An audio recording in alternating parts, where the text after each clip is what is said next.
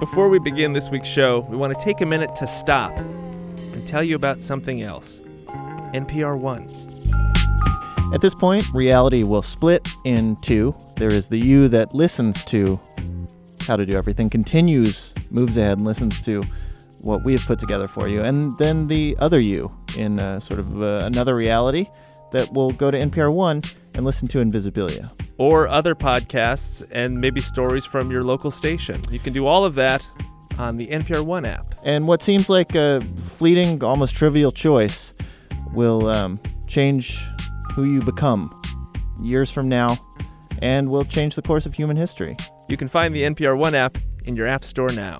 If you dare. Uh, that uh, it's possible that that choice would lead to the rise of a new fascism and a global world government, which uh, enslaved uh, really all of humanity. That's a that's a choice. We don't know which one. It could be that uh, listening to our show begins that cascade of events. You could just stay out, stay the course here. Don't do anything. Just continue listening, and we will bring you the latest episode of How to Do Everything. But we are bound to tell you about the NPR One app. Not choosing to move over to NPR One is also a form of choice.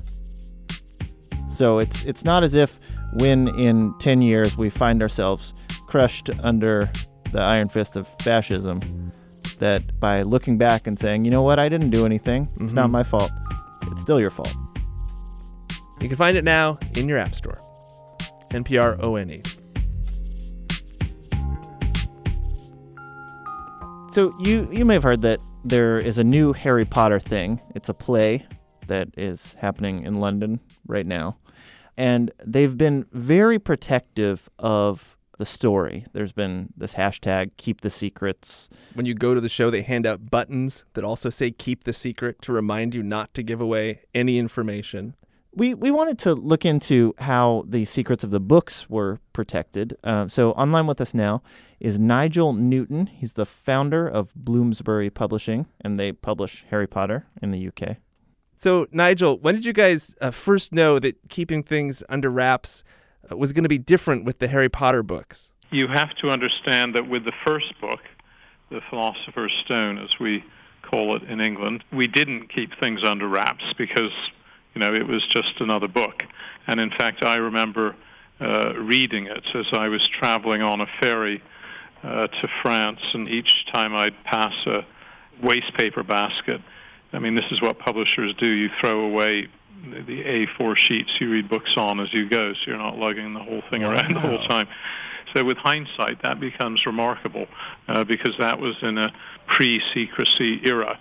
So, just to be clear about what you were saying, with the, the first Harry Potter manuscript was at one point scattered across trash cans between London and France. Well, I didn't say trash cans. I said waste paper baskets. It sounds so much more genteel. Uh, yeah, on a ferry. Yes. Wow.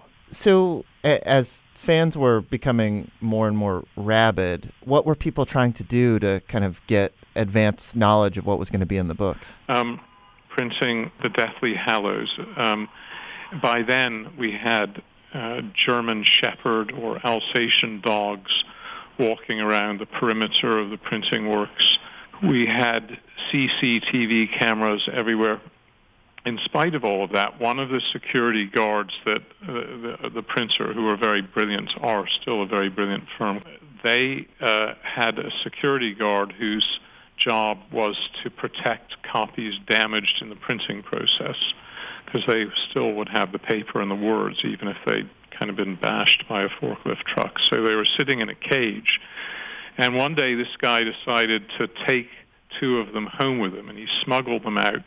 He was a guard after all and trusted and went home and got on the phone to the Mirror newspaper and the Sun newspaper, both British tabloids, uh, to conduct an auction to sell them an early Harry Potter. And they both sent representatives to uh, to his home in the in Midlands of England.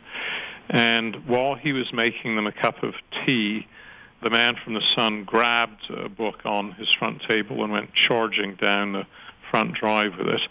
And the man went after them with a pistol um, and shot him. Uh, but he uh, missed. We'll, we'll, we'll hope for the sake of this story, he missed on purpose. And uh, the guy from the Mirror then rang the police, who sent. It took seven men to wrestle this guy down, and the book was retrieved, and the, the man was charged. So that's the kind of drama. So on the front page of the Sun the next day, they wrote a very brilliant article. This guy saying, I have reported on this nation's affairs from the front line in Helmand province in Afghanistan. I have been shot at from all sides, but never has my life been in greater danger than when I saved Harry Potter for the world. So, other other attempts? Well, um, another example is the story of the British equivalent of the National Security Agency, the NSA, which here is called Government Communications Headquarters, GCHQ, in Cheltenham, who listen to the Internet, are official and benign spies, and they detected a rogue copy on the Internet before publication, and they were trying to tip us off. And so we got our editor to listen to them reading this book, and it turned out to be a made up. I mean, people actually wrote entire copies of Harry Potter themselves, so it wasn't the real thing. So we were very grateful to them. And they were asked by the Sunday Times, who picked this story up recently, to comment, and they said, we never comment on our defense against the dark arts. Well, Nigel, thank you so much for talking to us about this. Nice to speak to you.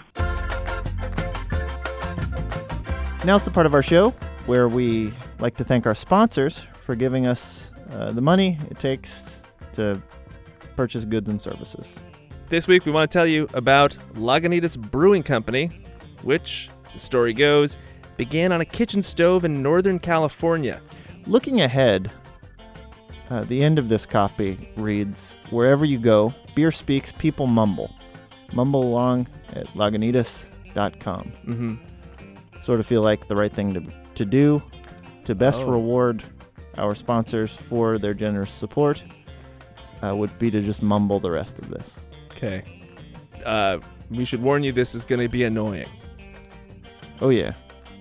Remember, remember getting beer in the mouth?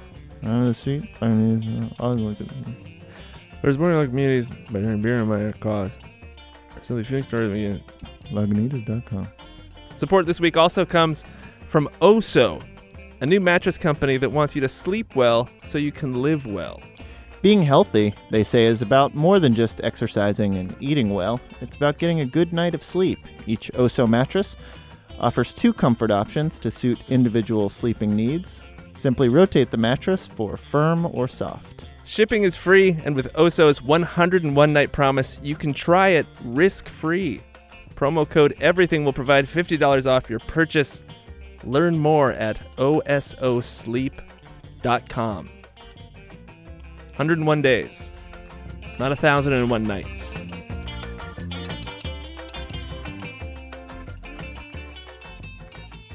Hey there, Jesse. What can we help you with?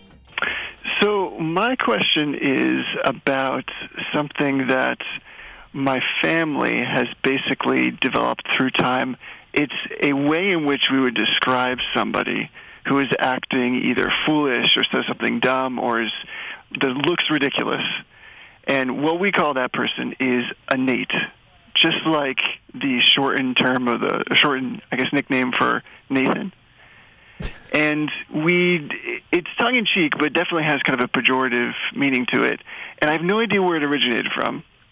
And certainly it's not because i've had some kind of traumatic experience with anybody named nate.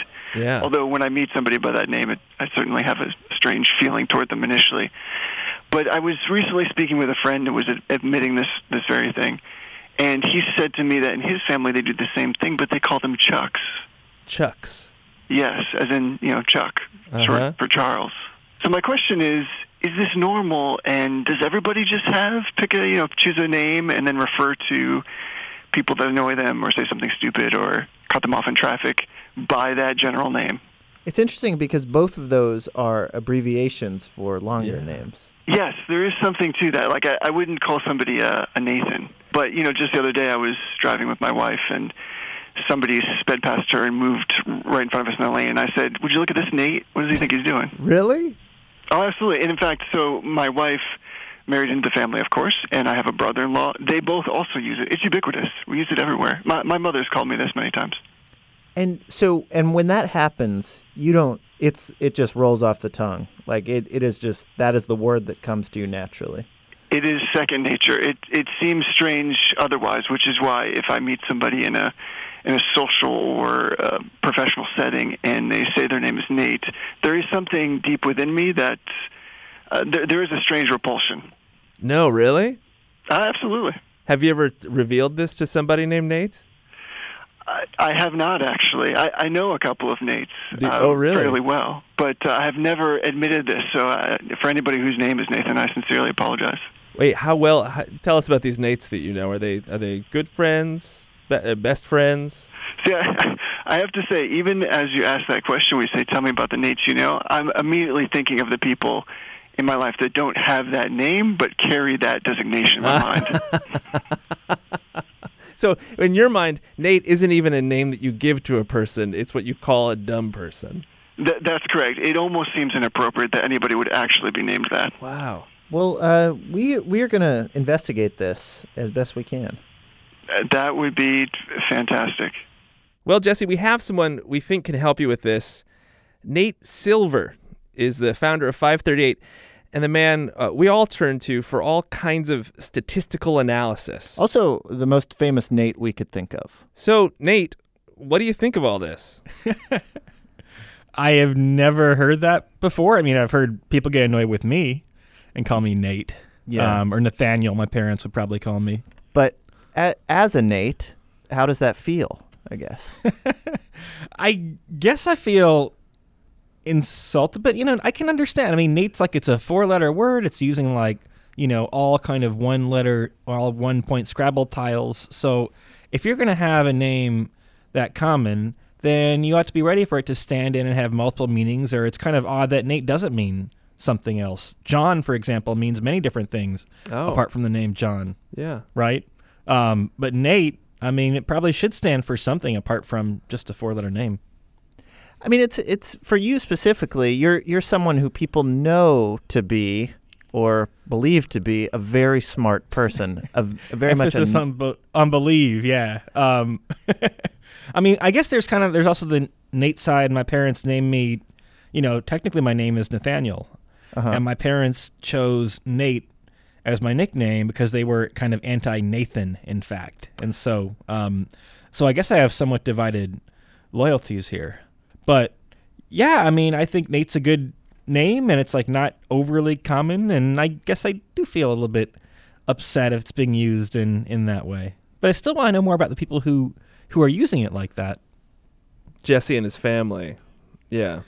just them I think yeah, and I think it's it's also spreading then as they as people marry into Jesse's family, it then spreads to the in-laws.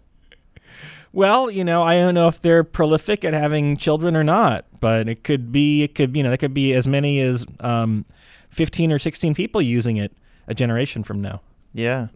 Hey Nate, if you had to think about a way that you could use your name, Nate, as a verb, uh, like you can Jimmy a door, what would you? What would be the verb? What action would be conveyed by nating something? Well, it's weird, you know. I obviously the I want to say, oh, you know, you kind of carefully reflect on it, but the term Nate, like the name itself, is like kind of very conveys like immediacy or something, right? It's kind of a quick word. It's like not a deliberative word, right? It's kind of one monosyllabic, and so maybe it means like let's let's crunch the numbers real quick, you know, do a quick and good estimate. You know, are we gonna have to split the check? Let me let's do a Nate or let me Nate that, right, or something like that. I, this isn't quite coming out like it's supposed to, but something of that of that nature because there's no word for it. Yeah, yeah, yeah. No, I think I get it. So if you're if you're trying to split the bill, could somebody Nate this bill so we could figure out? yeah, it's how like much we all it's like owe? a it's like a really it's like better than an estimate. You know, Mm. it's like a good estimate. Well, Nate, uh, thank you so much for doing this and for withstanding, I guess, what could be potentially a very bad insult to you. I'm happy to stand in and take all the abuse I can get. We don't we don't think you're a Nate. I well, I am, but I want to I want to change how we think of Nate. Yeah. I mean, so technically you are a Nate. And if that doesn't work, technically I'm a, Nathan- a, a Nathaniel. You'll always have that.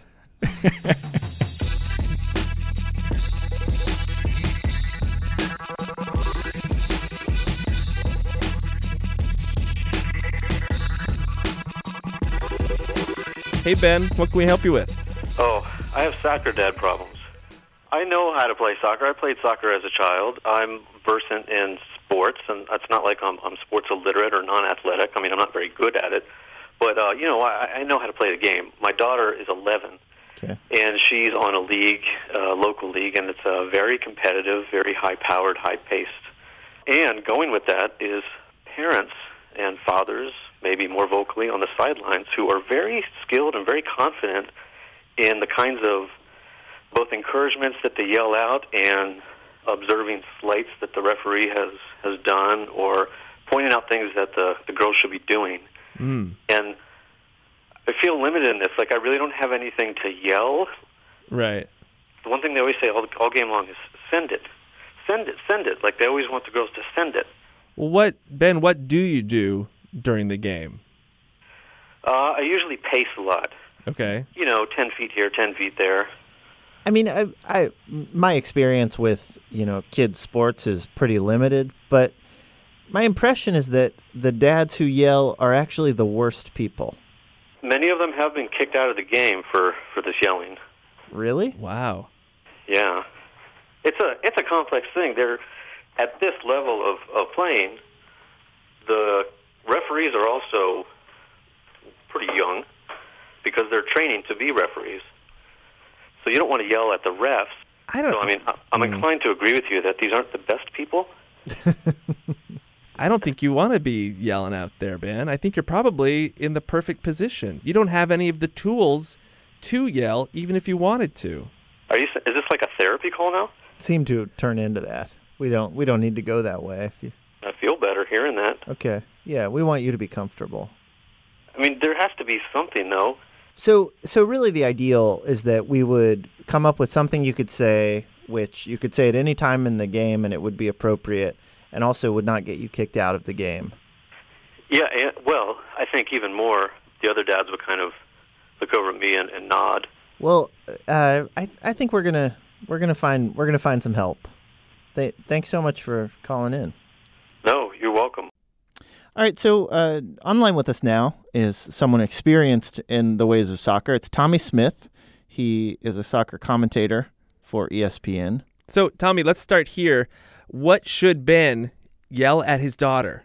Stay on her right. Stay on her right Okay. because she's a right-footed kicker. Sure. Stay on her right. Don't let her buy you. Don't let her pass. And uh, let's say it's just just kind of general mayhem. I mean, you know, when 11 year olds p- Yeah, play yeah, soccer. Yeah, just put a boot to it. Put a boot to it. Yeah. Okay. What so Tommy, we should say you've you've called soccer games for years, right? Right. Or should I say football games? Can I call them soccer games? I, I, I call them soccer. okay, I'm so Irish. okay, good. So you've called soccer games for years. What are some of the things that you say? Like, let's say there's an exciting goal. What what do you say about that? Well, I always say that that's a bulge in the old onion bag, or he hit a peach of a goal. Oh, or, nice. Or yesterday I said he was all alone and he banged it home. What do you? I mean, those are those are kind of your phrases. What do you uh, do? You, are you okay with Ben maybe using those during? Yeah, the yeah, game? yeah, yeah. Yep. No problem. Okay, how about um, let's say it's a tense game, it's tied, and the players are, I mean, th- th- they're not fighting, but it's clearly they're going at it. Right. How if Ben's on the sidelines, what could he say to maybe one of the other dads? Uh, keep your hands down. Leave my daughter alone. Okay. Forget about it. All right. Anything else? Anything heat of the game? Uh, what if it's Ireland versus England? What are you saying to describe the action on the pitch? Just get stuck in and do your best. Just get in there and get a touch on the ball. Mm-hmm. Somebody get a touch on the ball. Come on, you can do better than that. You can get in there. You're not going to let them walk away from you like that, are you? Hey, uh, uh, Tommy, while while you have you here, can I ask you about uh, something non-soccer related? Sure. How does how does calling somebody a Nate like ah quit being such a Nate? How does that strike you? Uh, I never heard it before. Something completely new to me. But I guess you get the message across. Yeah. yeah. Like I would be if if I if I was talking to somebody, I would say, "Look, it, don't be such a idiot," or you know that fella's a real idiot, or he married a real idiot. Yeah. Well, Tommy, thank you so much for helping out Ben. no problem. I hope Ben has good luck and doesn't get in too many fist fights. And if he gets a black eye, don't blame Tommy. Tommy Smyth for the Y never got anybody a black eye. That does it for this week's show. What'd you learn, Ian? I learned that at, at one point, you know, in the beginning of the Harry Potter mania, even before the Harry Potter mania began, the, the first book was sort of spread across Europe Yeah. in, And- in yeah. trash cans. Yeah, that's crazy. This this book that is a phenomenon was stuffed in garbage all around Europe. Imagine if, you know, for one reason or another, you had reached into the first trash can and read the first page, and you were a little intrigued, and then you fa- you like found the next trash can, got the second page, and you tried to keep going, but by the end you had been in, you know, 300 trash cans, and you just had to find more and more trash cans to finish the story. You're just covered in ketchup and mayonnaise. I feel like the whole thing could go wrong. You could get okay, so you know Harry has to fight the big snake or whatever it was, um, and then the next page was someone's burrito receipt. That would be confusing. Yeah, Yeah. this is experimental storytelling. Wait, so is the burrito the Horcrux?